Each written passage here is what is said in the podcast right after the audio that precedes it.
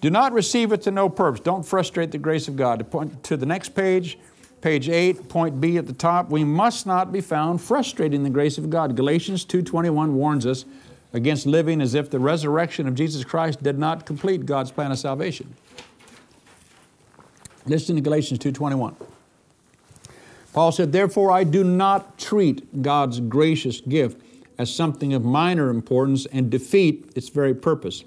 I do not set aside and invalidate and frustrate and nullify the grace, the unmerited favor of God.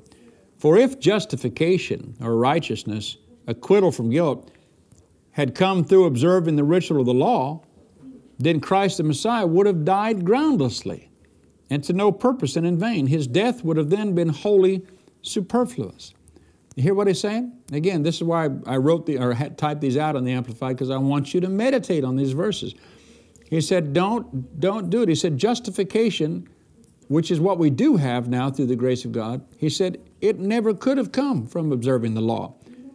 He said, if it could have, then all of Jesus' death and resurrection was groundless. In other words, there was no reason for it to happen. Don't frustrate the grace of God. Point two, definition of the word frustrate. The Greek word for frustrate is atheteo. It means to set aside, by implication, to disesteem, to neutralize, or to violate, cast off, despise, disannul, bring to naught, reject. I mean, imagine how heaven feels when heaven, when God the Father actually knows the price that's been paid for you and I to be free and then we choose to reject that freedom, or we choose to set it aside and say, well, I may be right with God, but so, I mean, what? what difference does it make? Well, it should make every difference in the world. See, again, I, I think I said in the very beginning of the course, it's on the notes, a revelation of the grace of God will make you bold before the devil and it will humble you before God. But you will not back off the devil because you'll realize all the devil can do is accuse you, lie to you. I mean, he is the father of lies and tell you what's going to happen in your future. But that's why you got to know what God said. And you got to say, listen, if we want to talk about, and when the devil says it to you, we have this old saying we used to say, if the devil starts to talk to you about how bad your future looks, why don't you tell him about what his future is going to be like? you need to read the book to him, remind him of his future. Isaiah 14 says he's going to be cast into this pit, and all the kings of the world are going to gather around the side of that and look at him and say, Do you mean this is the dude that shook nations and caused kings to tremble? You understand that? That's what it says in Isaiah 14. That when they actually see him for what he is, because remember, he's a deceiver. But you've made him so big, rather than magnify God, the world's taught us to magnify the devil, and what you magnify grows larger and larger and larger. When you magnify the power of sin, the power of sin grows larger and larger and larger. If you'll just start magnifying God, He'll grow larger and larger and larger.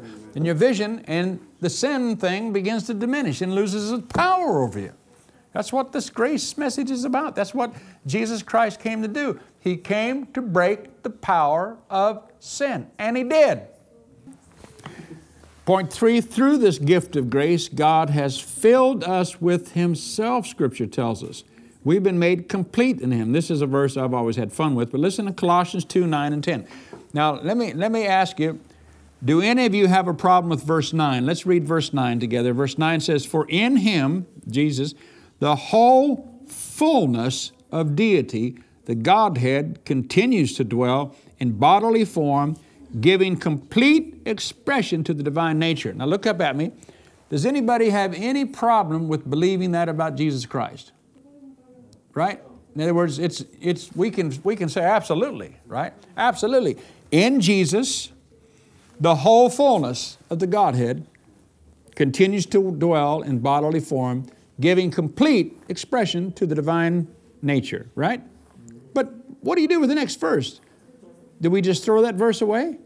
Do we say it's not in the Bible? What does it say?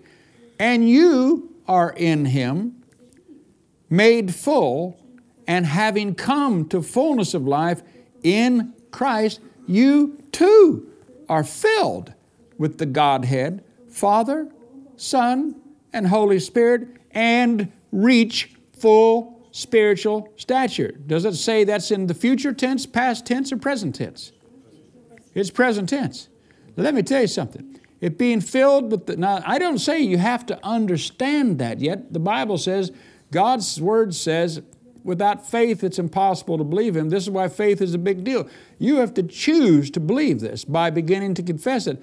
I am now already complete in Him. I mean, I'm filled with the fullness of the Godhead bodily, Father, Son, and Holy Ghost. Let me tell you something. I say this over and over again to people. If being filled with the fullness of the Father, the Godhead bodily, Father, Son, and Holy Ghost can't put you over in life, what will? What will? Now, listen, you can either take this scripture as just a Bible scripture and a teaching and just kind of scratch your head and say, that's a neat verse.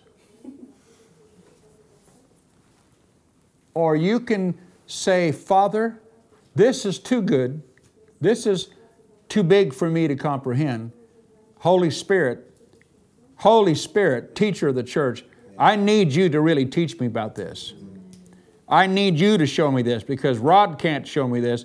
My pastor can't show me this. You're going to have to show me this. But it's in the book, isn't it? Now, in the King James, the authorized version, it says, And you too, in him, you are complete. It says complete. Now, the reason I love it, like I said, I always have fun with it because this is the definition of the word complete. I've got it down here for you so you didn't think I was lying. The Greek word is plerio. It means to make replete. Literally, it means to cram. to make complete in every particular, to rend perfect, to fill to the top. But you know why I like that? I don't know in England if they're used to using the word cram, but in America they use it as slang all the time. But to cram means it's like this cup here. Look, see this cup? It's, it's like if I had this cup right here and I had, I don't know what to put in it, paper, paper, cotton, cotton, cotton. And it's like if I filled this to the top and then I wasn't satisfied with that, I kept putting more in it.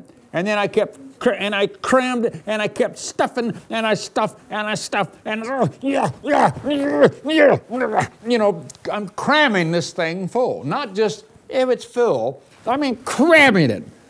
This scripture says you've been crammed with God. Now I didn't write the book. I didn't write the book. Is, is that verse in your Bible? Is Colossians 2.10 in the book? I mean, you know, when I first saw this years ago, you see, this is what meditation word is. I was, I was reading by myself, and I remember reading that, and I went, what? I'm and I started saying it. I said, this verse says, I'm crammed with you. And like I said, my imagination, I got to just like, well, cram to me, like I'm going to get that in there. I'm going to just cram this thing. And he said, Yes, son, if only my people understood what it meant to have Christ in them. The hope of glory. Now, I've got to say something right here. I don't want to get off on this because this is really a trip. It doesn't say Jesus in you. Have you ever thought about that? You know how many people say Jesus lives in you? And I know what they mean. But nowhere in the Bible does it say Jesus lives in you, it says Christ in you. Let me tell you something. Remember, you've probably heard some of you that have heard me teach before talk about the difference between the humanity and the deity of Christ. All through the New Testament, you'll see. Have you ever wondered why it says in some places Jesus Christ, and other places it says Christ Jesus? Or you see him referred to as the Son of Man, but then in other places he's called the Son of God? You ever thought about that? That's because it's called in Bible colleges, it's a study, but the point is, is this every single time you see the word Jesus precede Christ, it speaks of his humanity. Every single time you see Christ before Jesus, it speaks of his divinity or his deity, his godness. Every time you see the Son of Man, it speaks to his humanity. Every time you see the Son of God, it speaks to his deity. Again, there's a lot of reasons this becomes important because, you know, do you know that not one healing, not one healing in the Bible and the four Gospels was done by Christ Jesus or the Son of God? Every healing was done by Jesus Christ and the Son of Man. You know why that's important? Because if it was done by Christ Jesus or by the Son of God, it would have meant that God did these things. But God didn't do the, now don't mishear me now. Man anointed by God. Jesus did these miracles through his humanity, but his humanity anointed of the Spirit of God.